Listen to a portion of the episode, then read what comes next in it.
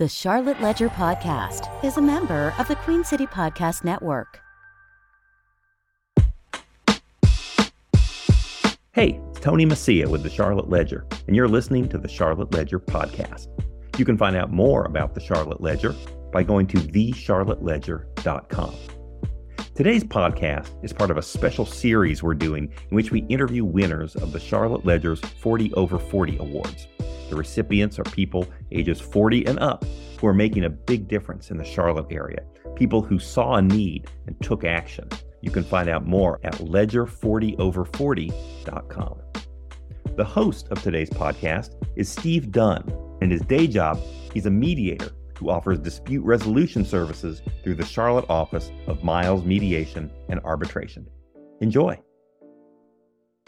Hello, I am Steve Dunn. Welcome to the Charlotte Ledger Podcast. I'm joined today by Crystal Emerick, founder and executive director of Brave Step, an organization that empowers individuals who have been impacted by sexual abuse. Welcome, Crystal. Well, thank you for having me, Steve. What does it mean to be the founder of an organization? So let me get at what I mean. There are a lot of ways, if you have a particular interest in supporting people who have been impacted by sexual abuse, you could volunteer somewhere or you could donate money strategically, but you chose instead to become a founder. Why that? Sometimes I ask myself that same question, Steve. I would say I'm a dreamer, in the sense that in June of 2011, a calling on my heart to do something more about sexual trauma, sexual violence. At that time, I had no idea what that calling really meant. So I spent 3 years, 3 very long years, trying to learn what was being done in the space of sexual trauma, who was doing it locally good, who was doing it nationally good, and then what could we learn from that to potentially step into a gap that I was thinking I saw. So it was a 3-year walk in the desert. It felt so challenging to understand that space and what needed to be done. What did you do in those 3 years? How were you doing it day to day? I had a normal full-time job like most of us, and I spent a lot of my extra time researching. I'm a geek. I love to read. I love to learn. And so I did. I spent a lot of time researching literature from experts on sexual trauma, researching organizations. I started calling random people. And I'm sure some of them are listening going, oh, I was one of those random conversations. And I started having conversations with people that were close to me, Steve, that I ended up finding out they were survivors as well. And I was blown away by the magnitude of that. And so one baby step in front of the next brought me to this point, ultimately. It sounds like through the course of the research that you did over those 3 years, you identified what you described as a gap, a void in the offerings that existed that you decided to try to fill by founding Brave Step. What was that gap and how are you trying to fill it? Well, there was a couple of gaps. The first one that comes to mind was specific to serving adult survivors. So, and we'll probably get into this, but I am a survivor of childhood sexual abuse and then multiple sexual assaults in college. What I found both personally and then through the research was that there wasn't a lot of dedicated work being done to survivors who didn't come forward immediately after the aftermath. So the survivors who had lived with their trauma, who had perhaps built some very unhealthy coping mechanisms around their trauma. But I thought that there was a really big need to step in that gap and walk alongside a survivor, show them what care options existed, give them choice, give them power. The second gap that we have just recently, really in the past 2 years, began to serve, but supporting loved ones and allies of a survivor. There is nothing in that space that teaches a loved one how to support a survivor. And it's very tricky. It's tricky for experts, much less for, a layman who wants to stand strong and know the language and the skills to be able to walk alongside their survivor. Well, you addressed the two things that I wanted to ask you about specifically, and that's no surprise. It's clear from Brave Step has an excellent website. It's available. What is the URL? Bravestep.org. Bravestep.org. For those who are more interested, there's plenty of information there, and it's clear that your programs are directed, first of all, toward adults. And I gather from what you're saying that there are more resources available for younger survivors of sexual abuse? Yes, there's child advocacy centers located really out throughout the United States. But in Charlotte, we have Pat's Place. They do an amazing job working with children survivors and providing some levels of support for the parents who are trying to support their children. So we didn't need to duplicate that. There was no need to do it. And then Safe Alliance also does an amazing job, and they are absolutely the experts on crisis. So immediately after sexual trauma, they're the go-to resource. We come after that. We're the ones that are going to walk the longer distance and create a community around that survivor. I'm interested in what you said about individuals who have experienced sexual abuse, but maybe it was in the distant past. And you and I are of a certain age. As time goes by, I think society continues to evolve and notions about sexual behavior continue to change. And folks from different generations just had different norms and expectations. And I imagine that there are folks who had experiences in their younger days that they may not have even recognized as there's. Some things are clearly recognizable, right, as problematic, but then other things, it's like it's hard to know. Like, what is the line between just sort of normal behavior? And I wonder how you help folks work through that in their own lives as they're being affected later in life. Yeah, I would say unofficially 75% of our survivors are survivors who had something happen when they were a child. Majority of them never came forward until this later in life phase. And some of that is to your point, Steve, that the language and the understanding around what sexual violence entails has increased, thankfully, right? There's more information, there's more language, there's more definition around it. And I think that has made a lot of people who didn't realize they were a survivor realize, oh, that is what happened to me. We did a loved ones group that I wasn't participating in, but I heard about one of the men who participated when they were going through kind of laying the groundwork for what sexual violence is. At the end of the session, he's like, oh my gosh, I was sexually violated. And he had never had the language help understand and define that. And just that awareness of what it is changes someone's perception and understanding and certainly their need for help. Do you think children are more forthcoming today? I do. I think the awareness factor is huge. There's still, a trillion times more awareness we need to be doing with parents to educate their children. And I know school systems are doing a great job in trying to step into that space as well. I think that our younger generation, the college age, they're going to be the real game changers on this issue because they are so willing to lean into this uncomfortable conversation. People don't like talking about sexual trauma. They usually run away from me when they see me coming. But I think that our college students are so much more open to talking about it, to getting the help, and to becoming advocates. And so I have hope for the next generation. How do you do it? You've got a number of programs. A lot of it is, I would say, might be generally described as therapy. There's group therapy and there's other opportunities. How does Brave Step do it? So we do it in three ways. Our first one is adult survivor care, as we've been talking about, and we do. We have counseling, we have peer support groups. We have, I always say they're warm and fuzzy, but we teach skill development. So like when I was in therapy, I remember my therapist telling me to use your boundaries, utilize those coping skills. I had no idea what that B word meant, and nor did I like it. So we are trying to teach them some of the skills to help manage their trauma. And also, we do a lot of how do you find your voice or articulate your story through spoken word, journaling, art, music. The big thing with our survivor program is that it's choice. Like, we don't give them, here is your path you have to take to well-being. You choose your path. And it may change over time. It will change over time. And you can start one spot, come back and do another, or participate in all five. So it's very flexible. And then our loved ones program, as I mentioned, we've been doing that about a year and a half, and it's a 6-session educational program that brings together both community, knowledge, skills, and the opportunity to really sit with others who have experienced similar trauma to their loved ones. Do you think there's more survivors out there in our world than most people are aware? 100%. So you probably already know the statistics. They say 1 in 4 women, 1 in 6 men are sexually abused by the age of 18.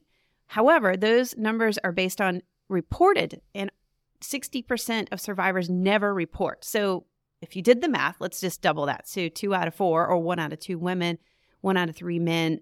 The biggest point I think I want to get across now is not only are, 50% or more of our population survivors, but every single one of us is impacted because we love someone.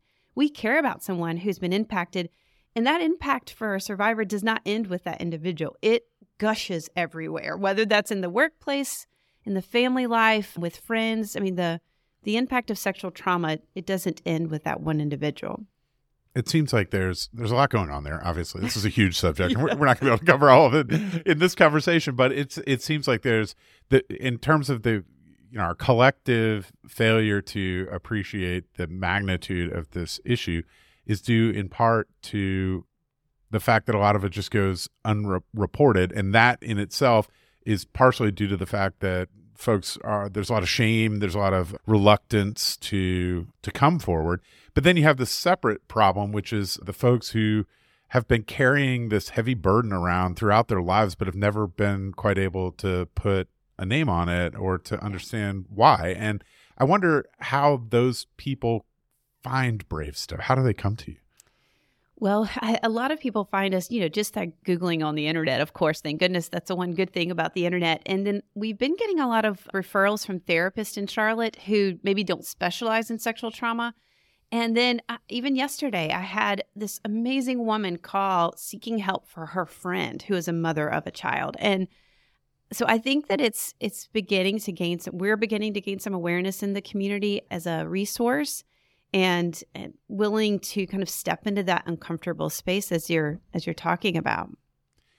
Your program for loved ones. These are folks who are affected by sexual abuse through a person who they love. And I imagine that presents some unique challenges, particularly if you have somebody who's a spouse or a close romantic partner. You're dealing with a person who may be sort of processing their trauma for the first time in a certain way.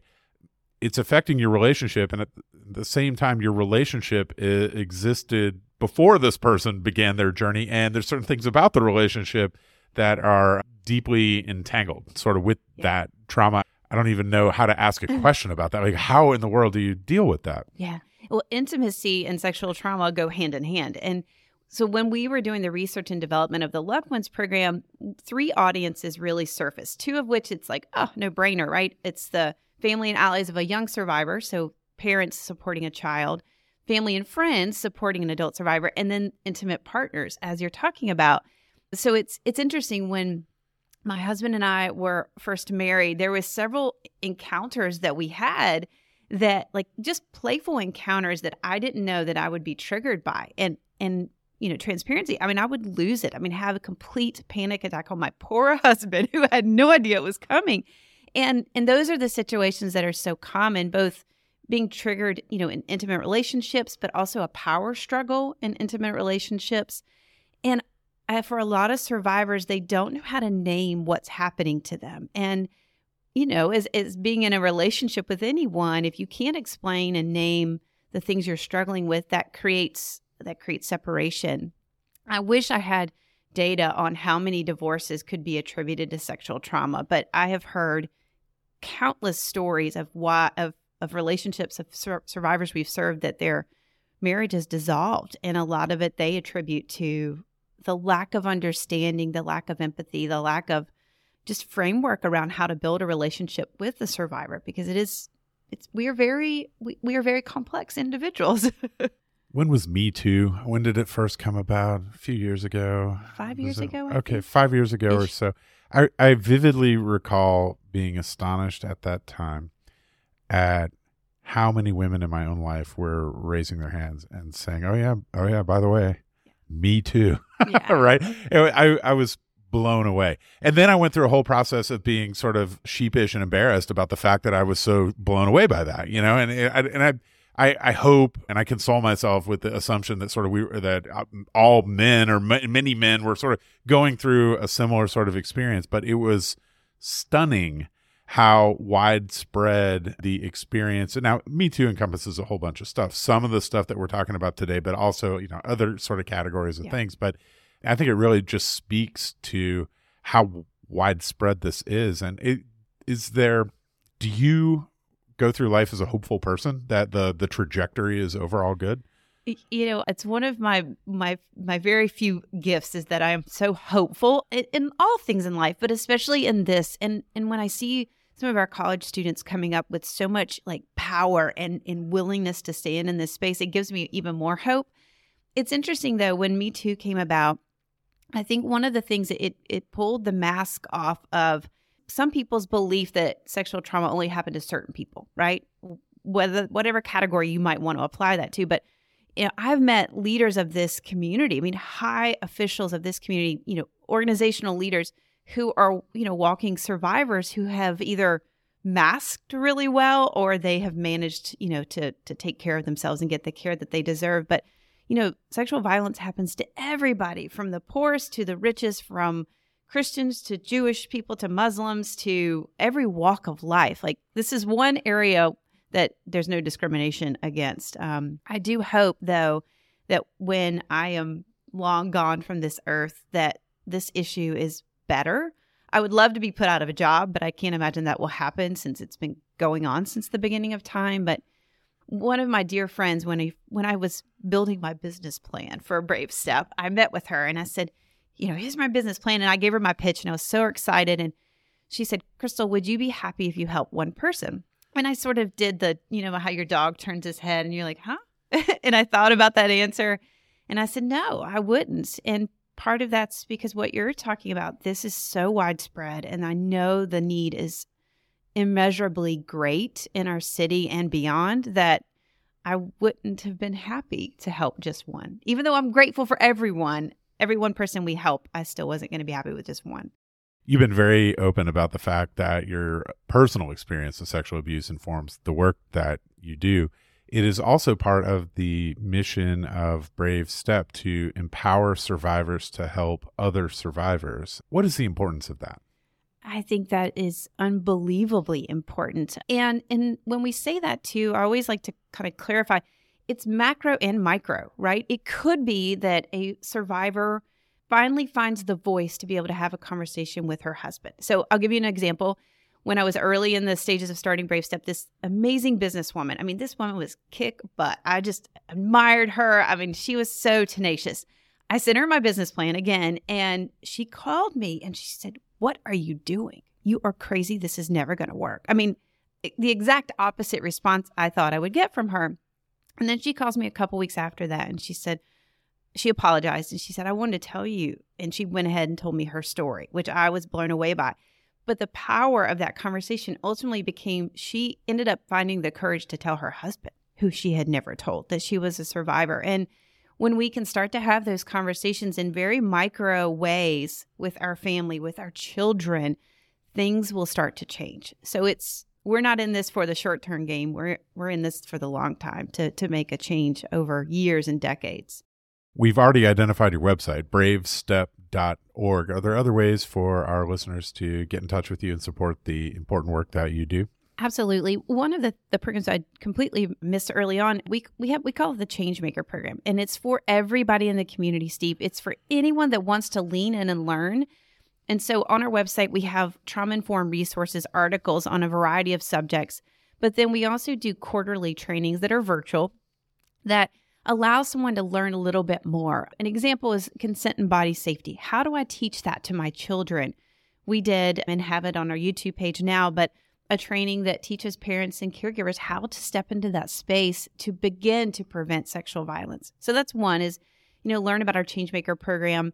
Obviously, we are always in need of passionate advocates and allies to help us and volunteer in ways to volunteer, but also in ways to go deeper into our communities. So having these very hard, brave conversations with our church groups, with our civic groups, with our affinity groups at corporates, you know, corporate entities here in Charlotte, we want to step into that space, but we sometimes just need someone to open the door for us. Otherwise, we'll try to kick it in, and it's just way easier if someone opens the door for us. You know, one of the things I've noticed as a parent is that they're teaching kids now that not to touch other kids if they don't want to be touched, and it seems like a super basic thing, but it really struck me. It was, and I'm trying to, now I'm testing my memory to figure out, my kids are older now, but it's, I recall it was something like one kid wanted to give another kid a hug or something, and the teacher stepped in and said, "No, if that child doesn't want a hug, then you don't hug that child."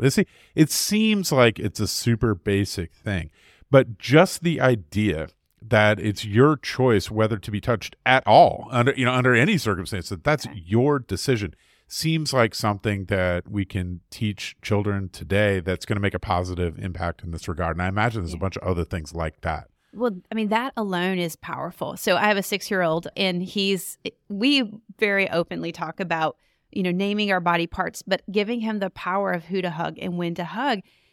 And so I grew up in the South where, we hugged everyone and you smiled even when you were uncomfortable. We had this whole persona that at least I was taught growing up. And so I believe if we can tell kids that you have the ability to say, no, I don't want to hug Uncle whomever. No, I don't want to sit on his lap. Then we're giving them the power to speak up and also giving them the awareness that they can come to you if something does happen. So I think giving them the power of choice and knowledge of when and how to use that power, but also opening up that line of communication that if something does happen, they can come to you as the parent. And I don't feel like we had that in prior generations. You are doing this work in and around Charlotte. You yourself live in Concord, right? That's correct. Where does Brave Step have a physical location? We don't. We do not have brick and mortar. And part of that was the planning of how we build it. We wanted as many dollars and nickels and pennies to go straight into programming. So the way our program works is that we have 17 established relationships with trauma therapists here in Charlotte.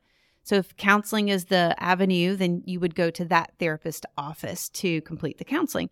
All of our other programs, we have certain locations throughout the city that we utilize for peer support groups and other activities. I would just say good call. A whole other subject, a whole other conversation to be had about nonprofit management administration in general. But I totally understand that once you have a space, you're kind of in the real estate business, and you'd really rather be in the serving survivors of sexual abuse business. Exactly. So it's not in these. Are you incorporating Zoom type remote technologies? Yeah, so of course, everybody, when COVID hit, we had to make that transition, and I remember I was like, "There's no way I'm going to sit on a computer screen and let people see me." But obviously, we do it now without a second thought. But all of our programming has either a virtual or in-person component just to give people choice. So yeah, we do a lot of programs through Zoom or Microsoft Teams. Did you do any of that before COVID? No. Yeah, it has transformed whole industries in ways that we couldn't have predicted. I tell people all the time, before March 2020, I'd never done a video conference mediation, nor had I ever heard of that, nor if you had asked me, would I have told you that I ever would do something like that. And it went from 0% to 100% literally overnight. Yeah. And it's a whole different world, but it seems like it's incredibly empowering to your work in the sense that it can be done at times and places that are convenient for people. Yeah. So some of our programs with counseling, giving survivors a choice to do it in the comforts of their home is so empowering.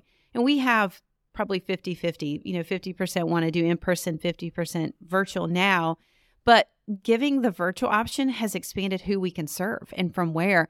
So our Changemaker program, we've served, I think, participants from 8 different states, thanks to COVID opening our eyes to the possibility of using virtual technology.